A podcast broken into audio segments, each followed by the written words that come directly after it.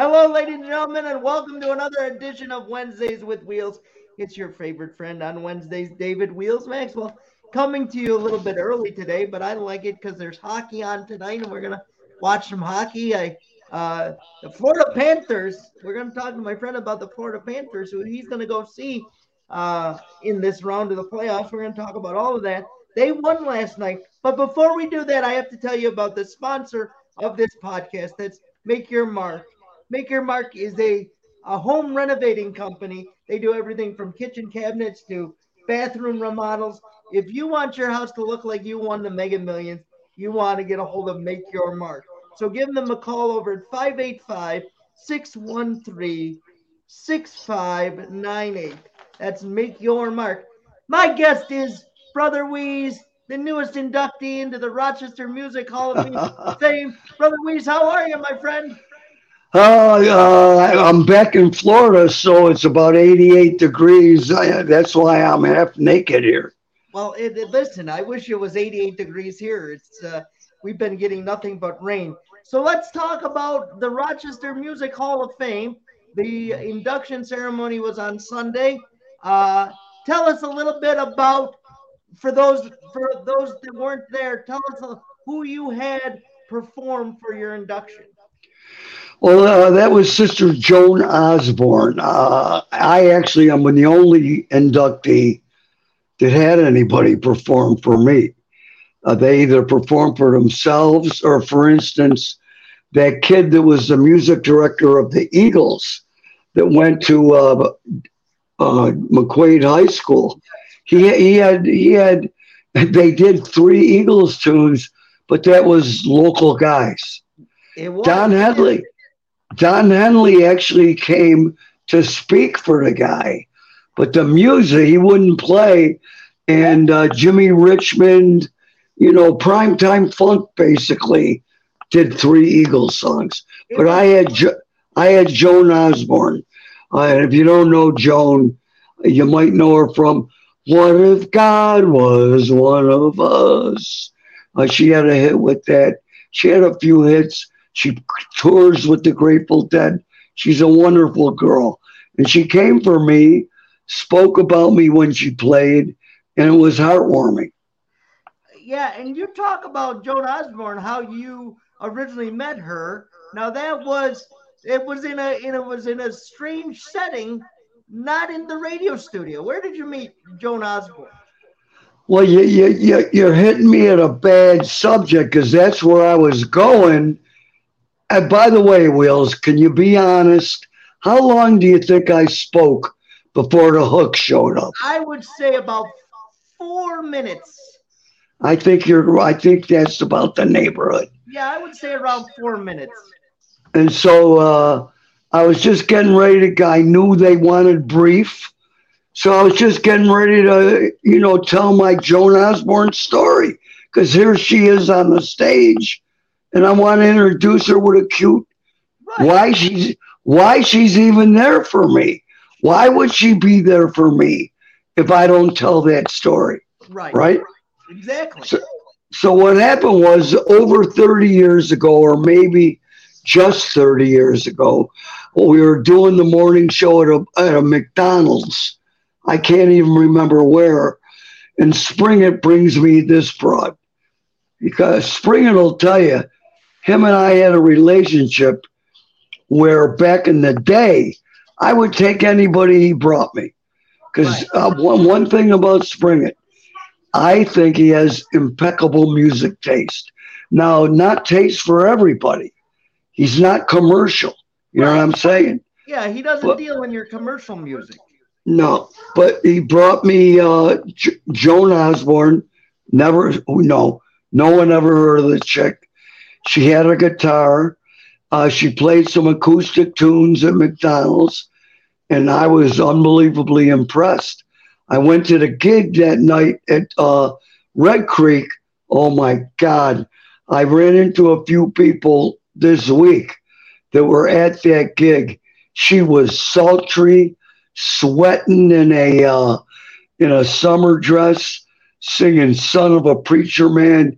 She was killing it and I fell in love. And from there, you know, I got her on a lot of other gigs. Yeah. I got her a, a CMAC gig.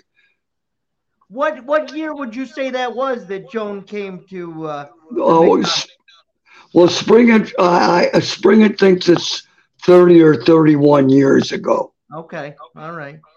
whatever Uh, year that is. talk to us a little bit because you had made mention Friday before the the uh, induction ceremony that uh, I believe it was when you were doing one of the sets with Channel 13 that music actually uh, saved helped save your life a little bit or gave you a direction. Am I right in that? Well, the the sp- you know I understand. First of all, let me just say, have you ever heard of this broad Paula Zach? You ever heard of her? I have heard of Paul. Paula Zach, as it turns out, spent ninety bucks on front row tickets to see me at the thing, Wow. and she was pissed about the hook. Yeah. and she wrote a letter to the to the the top guy, and he wrote her back, and she showed me that the you know it, the shows go they were famous for going way too long. One guy a couple of years ago spoke for 40 minutes. People are leaving, people are falling asleep, but they could have adjusted for me and given me seven minutes, eight minutes. Uh, Legret was going to originally introduce me, and they were giving him eight minutes. So what's the difference, right? Right. Right. Give you your time. So I forgot the question. I just went to Paula Zek. Well, that's all right. Uh, so can we? Can I ask you then? Uh, what was their response as to why they gave you the hook? Was it? It was because of time. Well, because yeah, because they they already fucked it up when they had to take that emergency uh, intermission. That was not when the intermission was supposed to be. Then they had technical difficulties. They had sound problems. So they thought I should do. Th- they thought they wanted three minutes. And Paula, you know, I was feeling. I was so stressed because I knew that there were a lot of people that actually went there for me. right. I mean, obviously, not everybody. Obviously, everybody getting in had people, but uh, I, you know, they wanted to hear stories. Oh, I remember the question: how music, music changed my life completely. Right. Look where I am now. This is all music, bro. Music took me to all of this. And it goes way, way back when I came home from Vietnam, when I met a band at Fort Dix. It was at Wrightstown, New Jersey. Uh, I would go there. I was a drill sergeant at Fort Dix. On weekends, I would go to this huge club. And I met a band there called, uh, believe it or not, the assorted flavor. Uh, we became friends over marijuana because I got a marijuana herb and we would get high together on breaks. And uh, they said, you know, I mean, I'm back after three trips to Vietnam. I'm a drill sergeant. I hated it more than anything in the world. Are you kidding me? Uh, this is the worst. And now I'm in America, and now you know, I'm meeting bands, and this is what I always wanted in my life.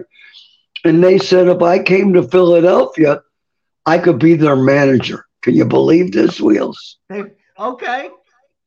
So, the, so the day, the day that my one eight week bunch of guys graduated, I was there when they got there. I was their drill sergeant, my platoon. And the day they graduated, I had my car packed up, and they a lot of them had parents come for the graduation. okay. I remember when I went to basic training, I don't even remember a fucking graduation and people coming. But now parents came and I was talking to the parents, and I remember one parent said, So when do you leave? I go, soon as this is over, my car's packed. I was supposed to, you know, if I didn't leave, another bus was going to come in with new trainees for another eight weeks. I was going to start over again. Sure. You know what I mean? Yeah, absolutely. So, Do wh- go ahead. question: Do you keep in Do you keep in contact with any of those guys from that band? No, no, it's been that. That's been fifty years, bro. Okay, all right. I didn't know if if maybe there was somebody still around that you kept in contact with. Well, well, they're Philadelphia, and uh, you know who knows all those guys is Diane's mommy. Oh, Rachel. okay. Which is that's right. That's where you met Diane's mom in Philadelphia, right? Actually, I met her at the club in Jersey. Okay. They used to come. That's So- where I met her. You had no experience managing a band before this, right? Nope. No. And then, so you get back from Vietnam, and then is that when the doing the shows in Rochester started? No, bro. So I go to I go AWOL with with this band, Okay. and uh, it's funny. We got an apartment on 40th. Jesus, I'm going so bad. Girard, 40th and Girard. If anyone knows Philadelphia, it's sort of the ghetto, but it's right by Fairmount Park, and you could walk to the zoo. But it was a seven-story building, all black. We were the only white people in the building, but it was cool. And, you know, it was a band. This is 1968. 1968. So, however many years ago that is, Wheels. A long time ago. That's when that was. and so, a lot of crap went down. Too many stories to tell. Eventually, uh, I went to, uh, I took a couple of the guys to Rochester in February, and it was we, we had a Volkswagen, and back then they didn't even have heaters wheels. Really? They had no, they had a heater, but it was forced air. It didn't have a, a blower. Okay. All right. And we went to Rochester. It was fucking freezing. And when it was time to come back to Philly, that we, we couldn't defray. It was just hell. And I got very sick. And I thought I had the Hong Kong flu, which was going around then. And Rachel, I was living with Rachel, Okay. Diane's mom, Diane's mom. at that time now, and I, she said you got to go to the hospital. But I was too scared to go to the hospital because I thought in my stupor that they would know I was AWOL. So I said, take me back to the army. So she drove me back. I report in. I get busted. Jail. Oh, it's just a long ass story. I know it's a long ass story, but there's a couple things I wanna I wanna ask you there because I've never asked you. How long how long did you have to how long did you have was your jail thing once you got back? What was that? it's another one of my favorite stories. And I think I might have told it on Lasbury once. And it's funny because all the Patriots hate me for all these stories. Okay, well that's fine. But what what happened was I was in the I, what we call the pound. The pound is the jail, and it was pre-trial confinement. That's what it's called. Okay. So, so I'm in there before my trial. And my trial is just what they call a court martial. And it, and it was a general, or a, you know, you'll have to get Nick Stefanovic to interpret all this stuff. But look how long ago it was. It was either a general or a summary court martial. Okay. And the, the most I could get if I was guilty was six months. And what you got to know is when you go to jail, it's called bad time. okay. When you're in, when you're in the army, it's good time. Good time. That means time towards when you get out. Okay. But when you're doing bad time, that doesn't even count. Towards and all I- out time. Yeah, right. And all I can think of back, I, I, bro, I was a badass hippie.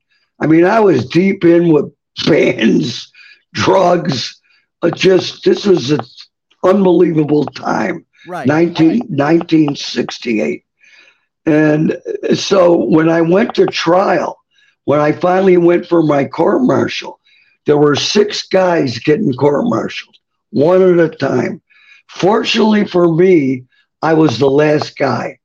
And each time we all had to wait in a waiting room. And each time when one of the guys went in, and when he came out, I'd say, What what'd you do? What'd you tell him? And he said, I told him I hate the fucking army. I, I go, What'd you get? He said, Six months. I got the six months. I gotta go to this joint. Okay. All five of those guys said they hate the fucking army. So I go in there. Now, one thing, I'm no genius, but I do know that they have my my papers in front of them, my DD 214. Right. And I, in front of them is the fact that I went to Vietnam three times and I'm a combat veteran. So I could be a little wacky, right? Right. That and that could work in your benefit in this case. Well, of course, those five guys previously were they never went to they haven't done anything. Right. See what I'm saying? Yes. They they just hated the army. They so they went AWOL and got caught. Right. So I went in there, and, and when they asked me what, well, why did I go? I said, look, fellas, I love the army. I want to make the army a career. But after Vietnam, I came home and they made me a drill sergeant. And by the way, this is all true. Right. And when they and when they made me a drill sergeant, I went into the captain, the CO, the, the commander of my outfit, and I said, Sir, could you give me any other job in the military? Anything. I don't want to train these guys to go to Vietnam. I, I, I, I just don't want to do it. Any job I'm in. And they wouldn't. Okay. So wait, wait to hear this. So, so I was doing some LSD, and next thing I know, I'm here. I don't know what happened, and I got nothing.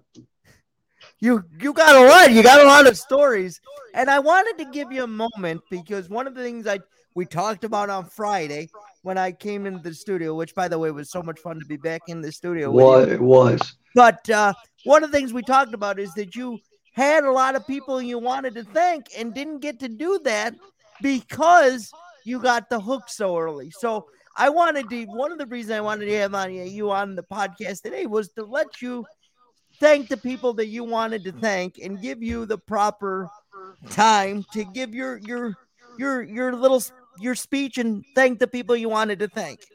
Well, to be honest with you, my list was just too much of a story about my career. I had to thank the guy to put me on the radio, but no one knows. He's uh, Trip Reeb. He's the guy that was responsible for all that. And I had to thank Ted Boylan, who put me in the concert promoting business that led to John Shea. I mean, the whole trip. What a long, strange trip it's been. And I was going to thank Billy DeTore just because he was there and he wanted to give him a little recognition for his great musical show that him and I did together. And in that audience, they would appreciate Billy. Right, and right. Billy's never gotten any kudos like that. It would have been so sweet for Billy to hear that, you know. Yeah. Uh, it bummed me out that I couldn't do that. But I did get to thank Elvio. And I wasn't thanking Elvio. Elvio really has never done anything to affect me. I just wanted to give him kudos for growing the next bunch of kids that are going to be Rochester Music Hall of Famers with his Rockstar Academy, It which is so- unbel- which is an unbelievable situation. it is so true that uh, he is developing so many great talents uh, Yeah. out, out of the area. I, I will take a minute because uh, and just say you're and along with Billy have to thank Billy too because he was an integral part of the music show. But your influence on so many people, and even since I've known you, the amount of music you've opened my eyes to uh, is unbelievable. Talk about and I want you to talk about this person a little bit if you could, but because she's she is a very important part of your story, I believe. Susan Tedeschi. And I got to go do a Susan show with you. And Oh yeah. you know, you always said to me, Wheels, it's like going to church. And I was like, I- I don't I don't even like church really that much. how could it be like going to church? This is not a good selling point. But but when I went to the show with you, it really was like going to church. Uh, well, it's it's not a normal show. Go ahead. Yeah, and I, it's just interesting how you met Susan, and through uh through you she met Derek. Am I correct in that? I think that's how that goes, right? Well, it's not through me. What happened was I knew Derek as a solo act many times on the program. He was a kid for crying out loud. And I and when I met Susan, uh, of you know, only a couple years later, Susan came to radio. She was nobody, and man, when she played in the studio acoustically, holy fuck, knocked my balls off. And then we stayed in contact. And uh, I must have introduced her. I mean, because of me, she got in a jazz festival. She got on shows at Highland Park. So many shows without Derek. This is before Derek. Sure. She even played. She even played the Highland Bowl just as Susan. You know what I mean? Yeah. She had a she had a great fucking band. But one day when Derek was in there, I said, "Bro, Derek, I got a broad for you. I'm not kidding you. You you got to at least meet this chick." And I didn't introduce them. I didn't do anything. It was just amazing that when they did meet, that was that. Now they have uh, grown children. I was going to say, and look at them, look at them now. And it's so interesting to me because Susan plays here so often, uh, you know, in the summertime, and she's been here so many times that you could almost Rochester has almost taken her in as one of their own. She's here so many times, and just a great, just a great uh, artist, and along with Derek. Well, it is true, but believe me, they do a residency in New York City at the Beacon Theater for a week every year. They play Red Rocks for a few days. There are many, many cities where they're huge. Yeah. Uh, and, uh, you know, Beacon Theater and Red Rocks, they're iconic venues it's amazing to me that they bring on uh, when we went to the show. I think they were with uh, Blackberry Smoke, if I remember correctly. When we I can't remember. Them. And uh, uh, but they bring everybody on at the end of a show, and it's like a jam session. And you don't find many artists that do that because they all want the spotlight to themselves. But that you know, was just amazing to me. Let me tell you something for anybody listening. No matter who opens up for them, they put they close with. And I have seen some of the best jams ever. Uh, my favorite one was uh, Black Crowes. Black Crowes and Tedeschi Trucks at the end. Unbelievable 20 minutes of phenomenal shit. Everybody that opens for them closes with them. Yeah. It's, it's just amazing. Wease, I want to talk to you uh, quickly about the first. Do you remember? I know this is going back a long time, but do you remember the first show that you you uh, promoted in Rochester and and uh, where it was? Take us take us back a little bit in time to some of those shows that you you first promoted. All I can remember is the first show uh, might have been this guy Al Jarreau. See, what happened was Ted Boylan he was the kid with the money and the connections. Okay. And and I was his number one guy. And, you know, I like to say I was the vice president. I had cards of Ted Boylan Presents. And then we opened up the Triangle Theater and Ted revamped the whole joint. And we had a string of shows there from Def Leppard, Judas Priest, The Pretenders, Jack. Uh, you don't know Jack Bruce, right? Uh, I've heard of the name, but I'm not familiar with the music. Well, Jack Bruce was in a band called The Cream. Jack Bruce, Ginger Baker, and Eric Clapton. Okay. They were like the first power trio. Jack Bruce, a couple times. Uh, we had so many acts that you can't believe it. Uh, and we did Ozzy at the War Memorial. We we had just a ton of fucking bands. I I just I'm using the phone right now, or I would Google because I did uh, Google for the radio. I couldn't believe the shows because you know my broke ass can't remember them all. I forgot about Devo and oh the Ramones. So many, so many bands. And it was a different time back then too, right, brother Wease? In the sense, in the sense that nowadays it's all uh, like when you go get your tickets, it's all electronic, and Yeah. you you go. Back then, how were like people actually had to go to a box office and physically purchase the tickets? Am I right? Well, the funny part of your fucking story is a part of my job. Uh, we call it hard tickets. They're hard tickets. Right. And we bought them in Long Island, a ticket company. We used to have to get boxes of tickets sent to us with all the shit on them. and then I used to have to deliver them all over the place. And that was work.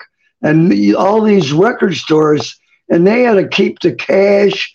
I had to pick up the cash and the remaining tickets. It was hard compared to now. Now I go ahead. Now you just sign in and uh, click a couple buttons, and if the Yeah. if the bots haven't bought them all up, uh, Yeah. you get tickets. But that's a whole nother story. Talk to me about once you once you hit the radio business and once you got into radio, that was also a different time because uh, record companies and these big production companies were actually bringing their artists to the studio, right?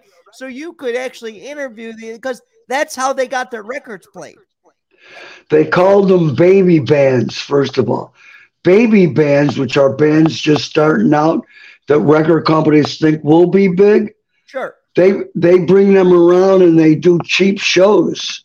But I forgot to mention at the Triangle Theater, I mentioned, you know, the the rock bands that but we did a whole bunch of Jamaican bands.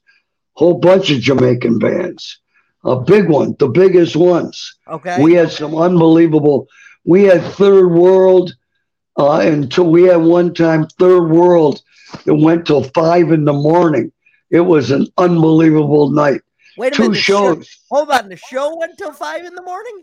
Well, there were two shows. So the first one probably ended about eleven or midnight, uh, but the, the second one went till five in the morning. Wow, that's that's Fun. un- I mean, that is unheard. That, that is unheard Fun. of nowadays. You would not get anything like No. that nowadays.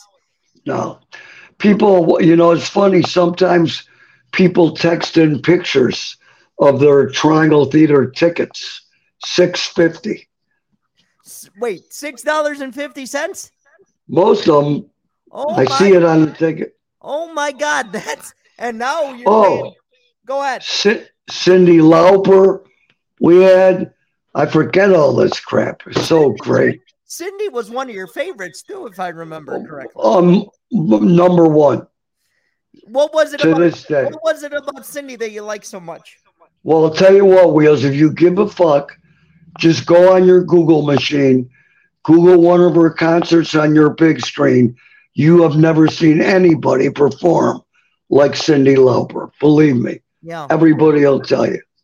What what kind of what kind of music are you listening to these days? I know it's a it's a little more difficult for you, uh, and we actually talked about that in studio uh, the other day, where you said if you had your druthers, you'd rather be blind than, All day. and not be able to hear, because at least then you could hear what you enjoy, which is music. But when you're listening to music nowadays, what what kind of stuff do you listen to?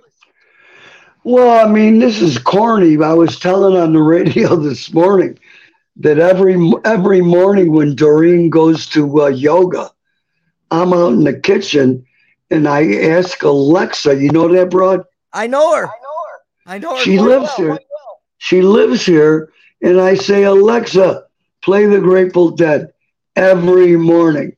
Now, sometimes I do, I do Van Morrison, Linda Ronstadt, Tedeschi Trucks, Cyndi Lauper, but right now I'm on like about ten straight days of Grateful Dead. Do you do you So listen, fun. do you listen to any of the new stuff, Wease? Uh, Does that infiltrate your brain at all or your ears at all? Well, the funny thing is, one of the bands coming to the Lilac Festival, the record company. I love the new rock bands. And how about that new uh, Whiskey Myers? Whiskey Myers. That was sounded phenomenal. great. Yeah. And you know, I love uh uh what's the name of the band your buddies cover? Uh ZB uh, Zac Brown. I I love the Zac Brown band. You like Into the Mystic, if I remember. Well, Into the Mystic is they, well, of course that's uh that is a Van Morrison Van tune. Morrison tune. But the Allman Brothers do it too. Yeah. And and Warren Haynes. But uh I, you know, I mean, one of the biggest artists today, I, I don't even get it. And it's not hard rock. It's like that Billie Eilish chick, right? Oh, yeah, she's huge. I buck her, but I don't get it. I, I, I don't see them, you know, comparing her to the women I'm talking about. Right. Vocally, vocally, right. I don't hear it. Right. Because I, don't, I, I wonder if she did a live concert, right? Because it seems to me like she's very produced in some of her music. But she seems breathy and soft. Well, yeah, that too. That's what I'm talking. I mean, I love Adele. I love Adele. How can that's, you not? That's fabulous stuff. And the Taylor Swift thing, that's, you know, she seems to be the biggest thing in the world right now. Right. She's a monster. And I uh, think that's too produced. You know, it's interesting to me. I want to get your take on this because with ticket prices as outrageous as they are nowadays, don't you oh. think it's it's sealing out like it's it's not allowing the average everyday person to go see a show, right? You can't take a family of four to see a family of four because it's too expensive. That's sad to me. Well, here's the here's the part that's not as bad as you think. Those are those ticket prices that you're speaking of, and they are ridiculous. But they're for major acts. Yeah, but if you were really musically active, and this is a everybody that is musically active, so it's a term that many people don't understand, but the people who are musically active know what I'm talking about. Sure. They could go, they could go to Abilene. They could go to Abilene every week, see killer fucking music for nothing. You they could go. I, I haven't heard much, but they could go to uh, uh, what's he called the joint down the street? Um, anthology. Anthology. They could go to anthology. They can go see your buddy's tribute band. Right. They, you could still go to see a bunch of soul blowing up music, great live music. You just can't see the big shits, and you should say to them, "Go fuck yourself," because I'm not going to cut my arm off. And the funny thing, we're talking about it because we were talking about Don Henley. I used to have a parody song because the Eagles. Someone just brought it up the Eagles were the first band to break the $100 barrier. And I had a parody song about uh, basically the big joke was uh, for this kind of money, I should be playing in the fucking band. Right. This is way.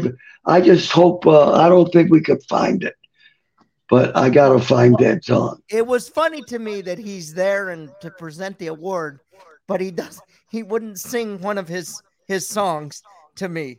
Uh, yeah. And, and I and listen, this is coming from me, but I was told by people that were backstage that he came out, did the presentation.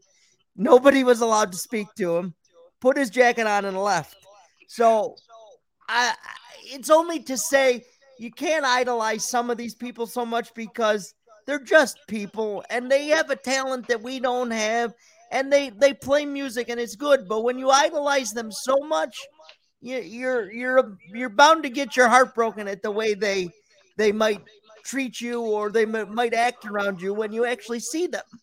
You know, you got that right on the nose. And one thing I know because I left uh, after he was, I didn't go back.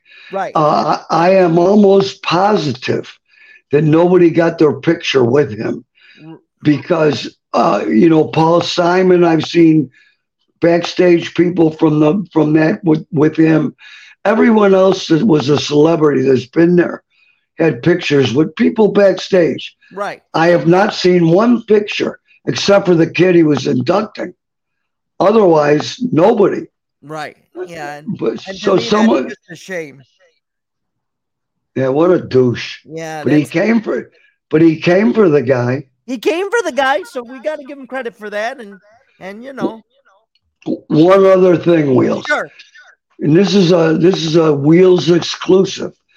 That kid from the Eagles, I can't think of his name right now. I can't think of his name either. I should have brought. Wait, I got the program. You have the I, program? fucking- I didn't even think I had the program right here.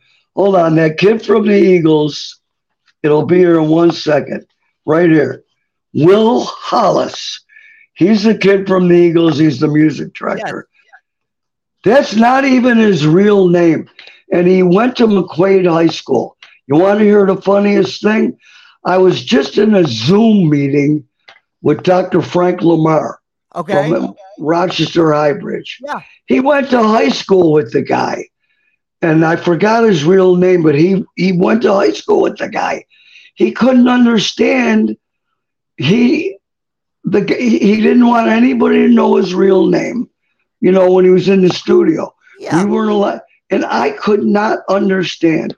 I said to everybody, why wouldn't he want his people that went to McQuaid with him to know he was this much of a success? Yeah. That doesn't a- make any sense to me. It is a strange thing, Yeah. and he, I, I just don't get it. Did you did did you? I'm, I'm maybe you don't want to share this, but did you happen to ask him because I know you're not shy to ask when he was in studio why he didn't? Listen, I didn't give a fuck about the guy, Well, that's yeah. Okay, I get it. I get it. and I didn't get the uh, coolest vibe anyway. Yeah, he, he seemed a little stiff to me. He wasn't Ronnie Steckman and my boy Rudy Valentino and Jimmy Richmond and uh, Mike Gladstone killed it playing with Joan Osborne. There were some good performances. I was telling you when I came into the studio on Friday before we went on the air. I was telling you because one of my friends, uh, Rhonda Federation, was one of the backup singers, and I and I had mentioned to you that how good of a singer she was, and we had we were commiserating about how it's hard. I mean, all although there are many platforms where you can put your music out there nowadays, and you you can be seen and you can go. I mean, I can go on TikTok and watch people put on concerts on TikTok right from their living room. It's still so hard to get noticed, right, Wease? It's it's 100%. you really have to get lucky in in that nowadays. Uh, but back to your point earlier about the great music you can see around town. I, I challenge anybody that Rochester has one of the greatest music scenes They do. for especially for a smaller market. We have a pretty strong music scene. What would you say about that? I'd say that not only uh, well, the proof in the pudding is the Rochester Music Hall of Fame, and so many people go to that uh, that are just in the community and they love. They're having a ball just seeing each other. Yeah, The back, the backstage before the event, everybody hug hey, babe, hug. It's fun. It's a great music scene here. yeah. Great music scene. Let me just ask you before we wrap things up, Wease. You've been doing this for so long, and you've got so many memories and so many stories that you could tell. Uh, and I know people have asked you to write a book. Have you ever thought about writing something with somebody to memorialize some of your stories and put them on put pen to paper? Well, here's the deal. Two things. Number one, Marshall Fine is a great writer. I, I don't know. I don't think you ever met him. He used to Uh, write. I've never met him personally, but I've been in studio when he's been on with us. Yeah, he, he was a big deal film critic and music critic. And it's funny because he was just at the New Orleans Jazz Festival and he wrote about it every day. And he's written about five books, uh, which he was hired to write four of them, actually hired Okay. to write them. And, and one of them, he just wrote a novel on his own that should be coming out. But he, he's been begging me for years to write my story. But what I'm afraid of is A, who gives a fuck about Brother Wease? And B, I would need Billy Victoria and other people because my old man memory is shot. Well, let me tell you, if you ever decide to do it, I'd be the I'd be the first one in line to pick up uh, that book and and read those stories because I think you have a wealth of knowledge, a wealth of of great stories. I, I mean, I love every story you tell because I was I mean, I wasn't even a thought in my parents' eyes when you were doing some of the stuff you were doing, my friend. And it uh, from and I know you struggle with some of this stuff with the Vietnam tapes and all that stuff, but all of that to me, it, it's a piece of history, and you bring that to us every morning with your stories. So I appreciate you for that, and I appreciate you doing this for us. And congratulations on your Hall of Fame, my friend. Is there anything else you'd like to say before we sign off here? Well, I do want to say because I told a story. I can remember a million stories once it gets sparked. Right. You know what I'm saying? Like if someone asked a question or if Billy the you know, he he would just bring up. I mean, we've had when he was still on the show, we would hear something about a celebrity that I can't think of, and he would go, "Wease." They were in studio, yeah. and now I could remember. You know. Yeah. You often, you often say, and I've and I've told Billy this when him and I have spoke. You often will say during the show, "I need my brain here, Billy DeTore, oh. to help me remember this story." Uh, did you ever think years ago when you first signed on to radio that you that your career would be this successful? Uh, did you think like did you have plans of it being this way or did you just think I'm only going to do this for a couple weeks and then move on to something else? That's such a funny goddamn question because here's the fact. The fact is, the whole thing was an accident. And when I got the, first of all, I was just one overnight a weekend. Okay. Because my buddy ran the joint and he wanted me to fuck around and have fun. And back then, you played anything you wanted. And we played records wheels. Sure. Actual records. Yeah. And we and we would play anything we wanted. So that was fun. But when I actually got the morning gig, I, I, I, I was so terrible, so terrible. I knew it was a joke. I knew, I think Opie even said, he was at Geneseo College. When he heard me on at night, when I was on at night before that, everyone used to go, Who the fuck? This guy's terrible. I never heard because back when I started, all the DJs were voice people. Right. They had to have a, they had to have a good voice. Right. And they would just introduce records and sound like DJs. Right. I couldn't do any of that, but I could talk shit. You could and, talk, and you've turned it into something eh, something big for yourself, my friend. Yeah, but when I first got the morning show and stunk out the joint, I used to say to myself, I know I stink, but if I can last one year, this is what I said, then if you're on the radio every day for a year, people that tune in at some point go, well, that guy's on the radio. Right. He belongs on it. He's there. He must belong. Right. And that and that happened that yeah. way. It's so funny. We just got a comment because people have been commenting. You probably can't see it because you're oh, using your phone, but people no, have been no. commenting. And uh, somebody said, uh, "I thought you were terrible, but not anymore." So, so that just that just illustrates your point, my friend. And uh, and it's been a and it's been a great career, and it continues today. And and I love you uh, like a brother. And thank you so much for doing this. Congratulations on your induction. And I'll see you on Friday, my friend. Yeah, Will Genie. Thanks, guys. Ladies and gentlemen, this has been another edition of Wednesdays with Wheels. We'll be back next week with another great quest. Talk to you later. Bye bye.